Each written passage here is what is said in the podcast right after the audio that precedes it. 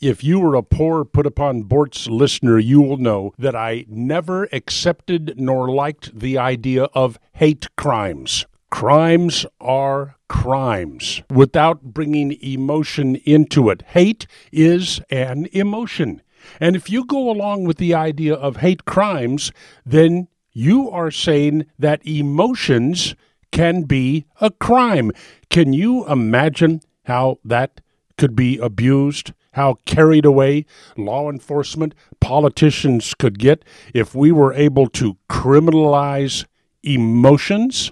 So I've never accepted the idea of hate crimes. But now, let me tell you how bad it is getting. The European Union is getting ready to criminalize the hate crime of saying bad things about Muslim migration. That's right.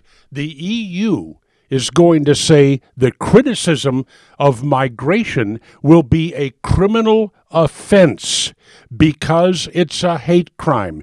Media outlets that give room for criticism of migration can be shut down because criticizing migration is a hate crime. Can you believe this?